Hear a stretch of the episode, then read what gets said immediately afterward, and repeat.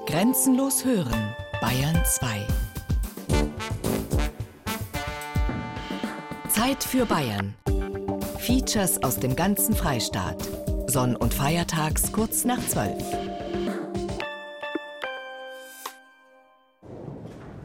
Da rollt was. Wie wenn eine Kanonenkugel über die Wolken holpert und dann Donner streift. Aufgeräumt ist. Ah, der 18er sozusagen. Alle 9. Abgerammt ist. Ein Wort mit S-C-H-E-I. Scheibenkleister.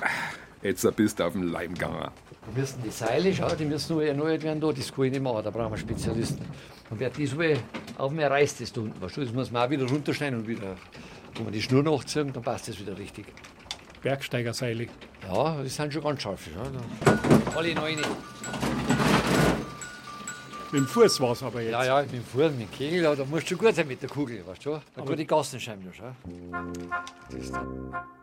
Scheibenkleister, Kegelscheim.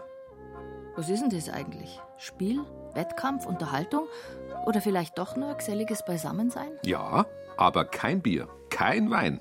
Scheibenkleister. Das ist ja absolut untypisch für Bayern. Na, da die nicht sagen. Frag den langjährigen Vorsitzenden der Münchner Kegelvereine, ehemals aller bayerischen und ehemals sogar aller deutschen Kegler, Alfred Altmann. Er selbst der Euder Kegel, stämmig nicht nur an Stimme.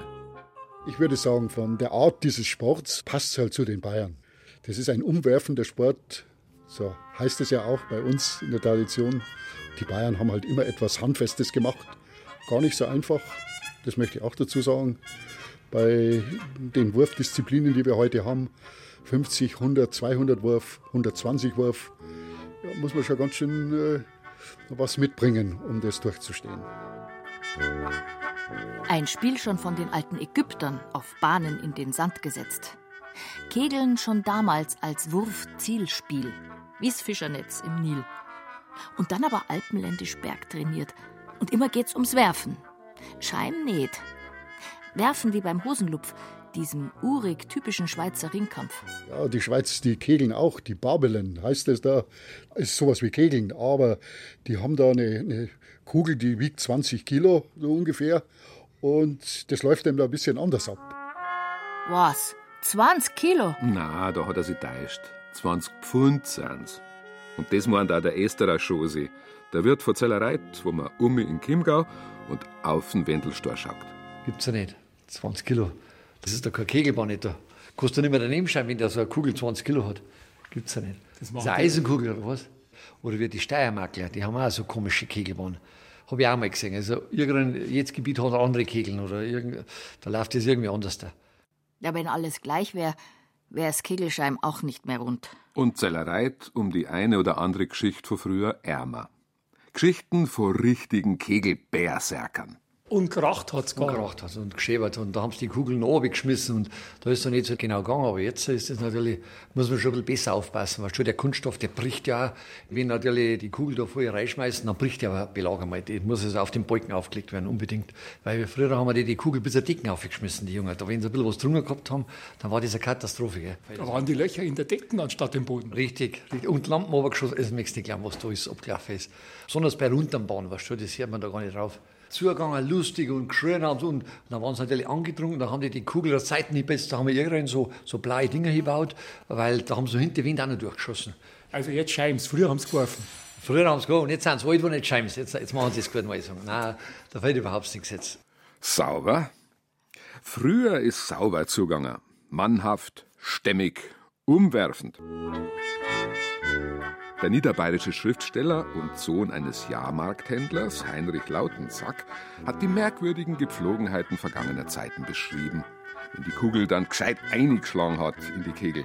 Dann haben's 18 brüllt und Maskirk in geschwungen. Und in München drin, beim Alfred Altmann, war es bestimmt auch nicht anders. Bierkegeln, ja, man hat das assoziiert, dass ein Kegler sowieso nur Bier trinkt und, und Kegeln, das machen sie halt so nebenbei ein bisschen. Das mag früher bei diesen äh, Wirtshausbahnen so der Fall gewesen sein, aber seit es Sportkegeln gibt, Der Deutsche Keglerbund wurde 1885 gegründet. Seitdem würde ich also mal sagen, sind die Ziele etwas anders. Und da geht es halt nicht mit Alkohol, sondern nur ohne, so wie in anderen Sportarten auch. Habe ich ja gesagt. Kein Bier, kein Wein. Ja, absolut untypisch für Bayern. Aber vielleicht bringt man es ja nur mit Disziplin zu Olympia. Wir sind kein olympischer Sport. Und nur der olympische Sport, der hat heute die Geldtöpfe, die manchmal völlig ungerechtfertigt sind.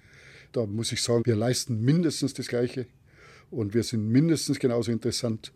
Aber die Zugänge, die sind leider versperrt von großen Füßen, die heute das Geld schon haben.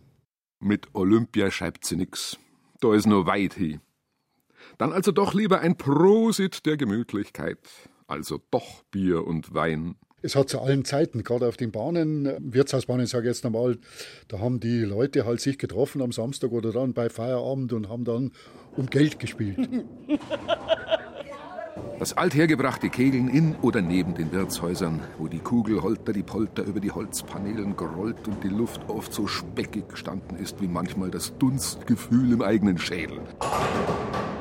Solche Kegelatmosphären sind längst passé. Wir haben ja auch wegen den Nachbarn haben wir da die ganzen Fenster zugemacht, weil es hat schon ganz schummig gelungen da. Das hat man schon gehört, aber da ist jetzt alles isoliert. Die kriegen da nicht mehr viel mit, außer da im Haus herin halt. Aber das hört man trotzdem, die Kegelbahn hört man da. Wenn ich da oben rattern an der Scheibe. Hochglanzpolierte, zuweilen auch wie antiseptisch anmutende Kegel- und Bowlinganlagen rufen da manchmal auch Sehnsucht hervor. So auch beim Kegler Werner, einem Landschaftsarchitekten aus Landshut, der aber lieber zum Bowlen als zum klassischen Kegeln geht. Ich habe neulich gelesen, der Schlosspark von Buchenau mit dem schönen Schloss im Bayerischen Wald hat einen Bayerischen Staatspreis bekommen. Und die haben eine Kegelbahn mit einem Regensburger Architekten wieder aufgebaut. Also eine Restaurierung einer von Moos und Farnen überwucherten alten Kegelbahn. Ja, und das Kegeln, das ist eine Holzbahn, überdacht im Freien beim alten bayerischen Wirtshaus. Das war's einmal, aber ist nicht mehr. Ja, es gibt schon ein paar. Also ich kenne einen ehemaligen Kreisheimer-Pfleger, der hat mit seiner Frau eine Wirtschaft hergerichtet und da ist noch ein Original Kegelbahn dabei. Original? Seit wann gibt's denn Kegeln? Keine Ahnung. Angeblich schon bei den Ägyptern. Ja, ja könnte sein. Das war vor meiner Zeit. Also das ist auch vor meiner Zeit gewesen, aber wir haben noch Zeitzeugen berichtet, dass sie als Kinder in bayerischen Kegelbahnen sich fast geprügelt haben darum, um die Kegel wieder aufzustellen hinten, weil da hat es nämlich exorbitant hohe Belohnungen gegeben, die also das wöchentliche Taschengeld um ein Mehrfaches überschritten haben. Und das war natürlich dann besonders begehrt. In den Jahren 1800 bis 1850 war die große Völkerwanderung nach Amerika. Und die haben dort natürlich auch gekegelt, weil sie das von zu Hause aus ja konnten und weil es ihnen immer Spaß gemacht hat. Dort hat es natürlich große Differenzen gegeben mit der Öffentlichkeit und mancher hat auch da sein Haus verspielt beim Kegeln tatsächlich, nicht nur beim Kartenspielen. Und in Amerika war es dann so, dass dieses Kegeln verboten wurde von der Ordnung. Und na, die schlauen Deutschen, die haben natürlich gesagt, ja, wir müssen da weitermachen und haben also dann statt neun Kegel zehn aufgestellt, zwar im Dreieck, nicht mehr in der Raute. Und dann durften sie plötzlich unter dem Namen Bowling wieder weitermachen. Und so entstand Bowling. Hier wird nicht gebowlt. Wird bestenfalls gebuhlt, hochkonzentriert, um den Titel der sogenannten deutschen Meisterschaft im Hobby- und Freizeitkegeln. Auch wenn es widersprüchlich klingt, das ist Leistungssport. Bei den Wettkämpfen gibt es Sperrbereiche für die Sportler direkt an den Bahnen. Dort scheiben sie 25, 30 Schub hintereinander, Fingerspitzen konzentriert bis in den letzten Zeh. Davor sitzen, stehen, strecken, massieren sich die kurzzeitig Pausierenden der einzelnen Kegelclubs. So wie Mitglieder des Clubs Starke Bären aus dem Badischen. Sie sind gesprächswillig und spaßbereit. Das macht Spaß, solange es gut läuft. Wenn es mal nicht so gut läuft, dann macht es nicht so viel Spaß. Ich sehe, dass hier niemand einen Maßkrug am Tisch hat. Die sind alle Nein, ohne Alkohol. Wir sind ohne Alkohol. Äh, wir müssen ja auch gucken, dass wir kein Doping haben. Ne? Und beim Starkbier wäre das dann gegeben. Der Bär, das wäre zu viel für den starken Bären. Ja, vielleicht wären wir noch stärkere Bären mit Starkbier. Als Badener trinkt man Wein, wenn überhaupt. Nein, beim Kegeln nicht. Und wenn man viel äh, Erfolg wünscht, dann wünscht man gut Holz. Ist Bier und Wein wirklich Doping? ist verboten als Spieler. Man trifft den auch nicht. Wir, wir trinken das Zielwasser danach. Aber nein, du darfst halt keinen Alkohol trinken während dem Spiel. Während dem Spiel ist Alkoholverbot. Nach dem Spiel. Und das erst auch eine halbe Stunde nach dem Spiel. Kommt man in eine Dopingkontrolle, äh, innerhalb von einer halben Stunde nach dem Spiel wird man disqualifiziert. Und das soll Spaß machen. Seiner Majestät, Prinzregent Luitpold von Bayern, hätte das bestimmt keinen Spaß gemacht. Wenn er im Keller, im Künstler-Kegelkeller wohlgemerkt, mit dem Künstlerfürsten Lehnbach und Stuck und anderen Allotrianern, mit Dichtern und Freidenkern, ohne Zigarre und frisch gezapftem Bier beim Kegelspiel hätte ausharren müssen. Wir sind im Künstlerhaus am Lehmbachplatz, unten im Keller. Dort ist noch der Original-Kegelkeller der Künstlervereinigung Allotria zu bewundern. Und dort sind auch noch die lang gedienten Hausherren Peter und Maja Grassinger. Sie führen herum und erklären. Dieses Haus brannte ja 44 auf 45 ab, total ausgebrannt. Das Einzige, was stehen blieb, war ausgeräuchert, war die Kegelbahn mit der Alotria. Und da hinten hat es Fotos gegeben, wo in der Mitte der Prinzregent saß, umgeben von lauter Alotrianern. Das war der Stuck, das war der Heilmann, das waren die ganzen. Denn man hat damals, wie heute beim Golfspielen, hat man damals beim Kegeln Geschäfte gemacht. Dieser Prinzregent kam gerne hierher und hat sich also ganz abgesondert. Wir haben einen Brief, wo einmal die Regierung sich beklagt hat, dass er mehr beim Kegeln und beim Jagen wäre als beim Regieren. Das Reizvolle ist, dass die Amerikaner kamen, das Ganze besetzt haben. Oben das Haus war total ausgebrannt, aber die Kegelbahn. Aber sie konnten nicht kegeln, weil wir die Kegeln während der Kriegszeit schon über ein Mitglied der Alote, das war der damalige Kommerzienrat von der Spatenbrauerei, der hat gesagt, gebt die Kegeln zu mir, und die verstecke ich. Er hat sich auch so versteckt, dass kein Mensch mehr wusste, wo sind die Originalkehlen. Wir haben es dann wieder ausfindig gemacht, dass sie in der Spatenbrauerei sind, haben sie dann in irgendeiner Garage gefunden und jetzt haben wir hier die Originalkehlen, mit denen der Prinzregent Leopold und die alten Alodianer noch gespielt haben. Originalkegel. Die schauen aus, als hätten sich die Münchner Isar-Biber die Zähne dran gewetzt. Aber immerhin Holz. Holz, Holz, Holz. Holz. Wie die hundertjährigen Planken, die eigentlich nicht mit normalem Schuhwerk betreten werden sollten. Nachdem sie jetzt so uralt sind, die Kegel waren so alt, dass sie heute, wir passen schon ein bisschen auf, aber im Prinzip, ne, das, wenn man heute hier was trifft, ist es der Zufall. Das ist der Zufall, denn das Kegeln ist nicht mehr präzise mit dieser Bodenhaftung, sondern es gibt gelegentlich einen Spieler, der räumt einmal ab, der kann es wirklich, aber die anderen müssen dem Zufall überlassen, was sie gewinnen. Der Kegel wird hier zum Spaß und nicht zum Kegeln. Auf den meisten anderen Bahnen wird gekegelt, um sich zu messen. Wie und mit wem schreibt sie was? A bissel was schreibt sie allerweil. Äh, wenn, aber. Ja, der deutsche Kegelsport der gliedert sich aus vier verschiedenen Disziplinen und der selbst auch seinen Spielbetrieb organisiert.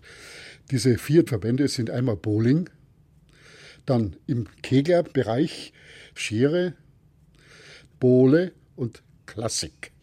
Diese drei Verbände unterscheiden sich durch die Bahnen, durch die Anlagen, weniger durch das Spielsystem. Die technischen Voraussetzungen für diesen Sport sind bei Klassikbahnen, früher Asphaltbahnen. Das ist eine gerade Ebene und die Auflage Bohle endet nach 5,50 Meter. Bei der Disziplin Bohle, die ähnelt den früheren Kegelbahnen am meisten. Und zwar äh, hat sie eine durchgehende Bohle von Anfang bis zum Ende der Bahn. Und der dritte Disziplinverband ist die Schere. Und die Scherenbahnen, die haben einen gekehlten Lauf. Holzbahnen oder heute teilweise auch schon Kunststoffbahnen, die am Ende konisch zulaufen. Die Bowler sind bundesweit organisiert, es gibt nur eine Spielart, es gibt nur einen Verband. Bei den Keglern gibt es, wie gesagt, drei Verbände Und das bedeutet, das ist eigentlich das Schlimmste für mich, dass zum Beispiel kein Vergleichskampf zwischen München und Hamburg oder Hamburg und Köln oder Frankfurt und Hamburg stattfinden kann, weil eben hier andere Bahnarten gespielt werden und keiner der bestimmten kann dieses andere Spielsystem spielen. Aha. Sauber. Hast du das jetzt kapiert? Aber wer? Stefan Petrovic ist Profi im Amateursport, Bundesligist, im Hauptberuf Informatiker. Und er hat außerdem die erstaunliche Filmdokumentation Wunder der Lebenskraft ins Kinoleben gebracht. Und irgendwie muss er auch das Wunder der Kegelkraft entdeckt haben. Denn er ist derzeit die Nummer eins beim Erfolgsclub der Altmünchner Kegler. Ja, die Nummer eins klingt komisch. Plötzlich der Beste, ja. Ich war letztes Jahr knapp hinter unserem, also jetzt zweitbesten, letztes Jahr besten Spieler, die Nummer zwei. Und für mich hat sich sehr viel verändert. Das habe ich sehr deutlich bemerkt, als mein Film fertig war. Also da ist irgendwie eine Belastung von mir abgefallen. Ein, das musst du auch noch fertig bringen. Es gehören ja wie zu jeder Sportart mehrere Aspekte dazu. Das ist die körperliche Fitness. Die ist natürlich gegeben. Was aber das viel Wichtigere ist, ist der mentale Zustand. Und wenn ich halt am Samstag auf die Bahn gehe und mich auf nichts anderes konzentriere wie auf mein Spiel, dann kommt natürlich mehr dabei raus, wie wenn ich immer noch im Hinterkopf habe, mein Film muss fertig sein, wir haben einen Termin fürs Filmfestival oder so. Und es ist ja ein Spiel, wo es auf Feinheiten ankommt, trotz dieser scheinbaren Grobschlechtigkeit der Kugel.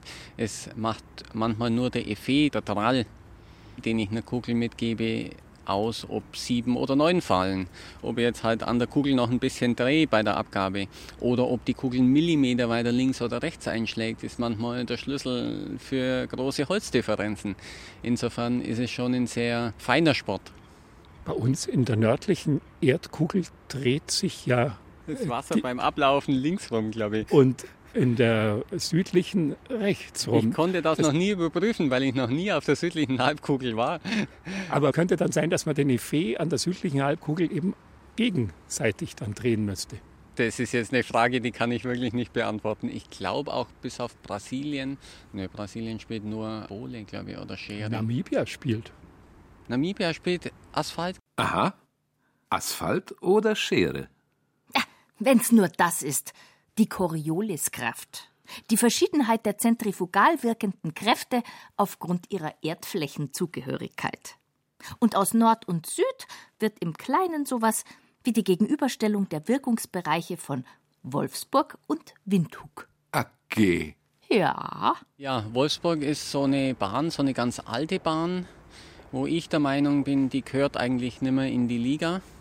In der ersten Bundesliga sollten die Bahnen einem gewissen Standard entsprechen und das nennt sich heute Plattenbahn. Und das ist eben noch eine alte Asphaltbahn, wo ein Heimspieler sehr genau weiß in Wolfsburg, hier lege ich die Kugel hin und dann habe ich das optimale Holzergebnis. Bis der Auswärtsspieler das bemerkt hat, liegt er so weit hinten, dass er das nie mehr aufholen kann. Die kommen auswärts zu uns und sind genauso chancenlos wie wir bei ihnen.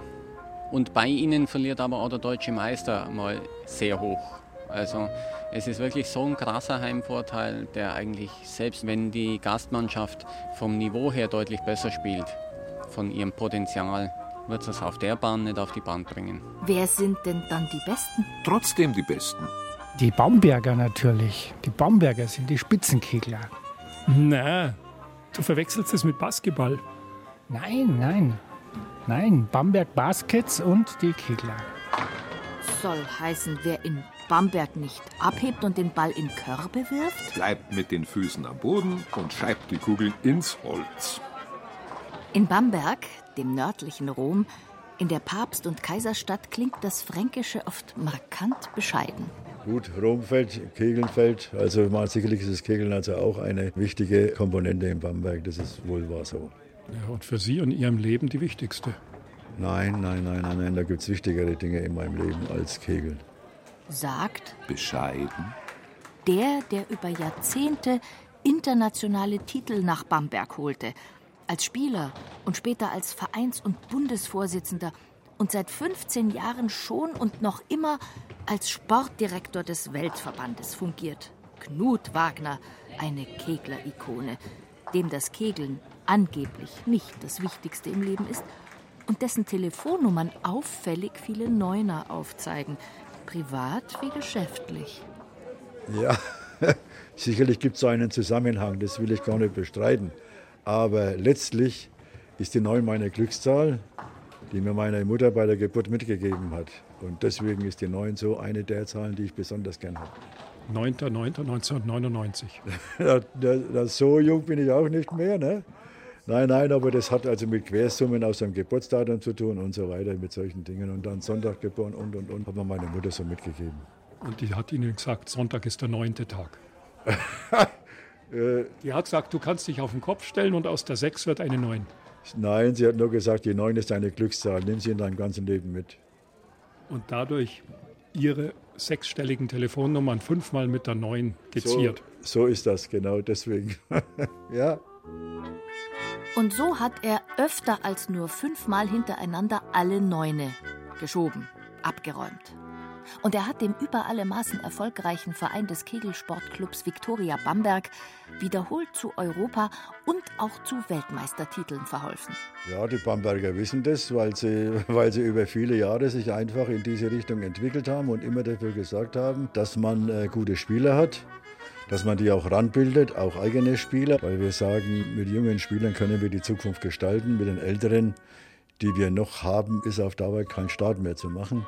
Und wenn man immer noch in der ersten Liga spielen möchte, muss man jetzt wirklich mehr auf die jüngeren Spieler setzen. Es gibt sehr viele Nachwuchsprobleme. Die Leute werden immer älter, immer älter. Und darum ist die obere Klasse ab 60 ist ja eigentlich fast die stärkste. Ist Älterwerden ein Problem? Gerade wenn die Jungen manchmal vielleicht sogar noch zu jung sind, um diesem Leistungssport wirklich schon gerecht werden zu können.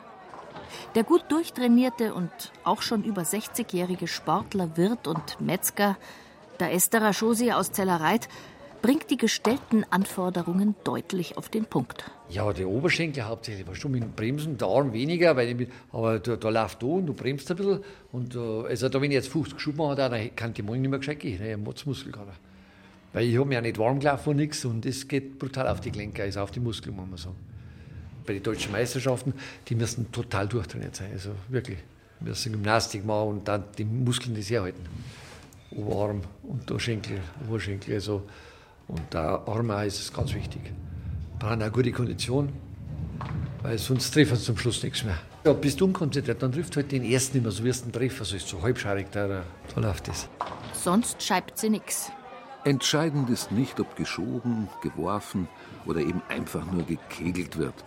Entscheidend ist doch, sich den Ball oder auch die Kugeln nicht gleich aus der Hand nehmen zu lassen, die Mannschaften zu führen das Leben irgendwie ganz rund und immer sportlich zu meistern.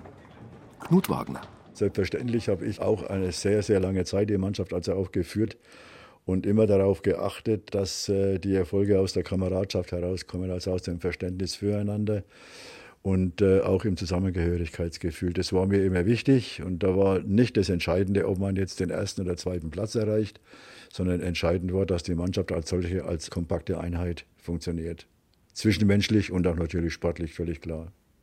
Epilog?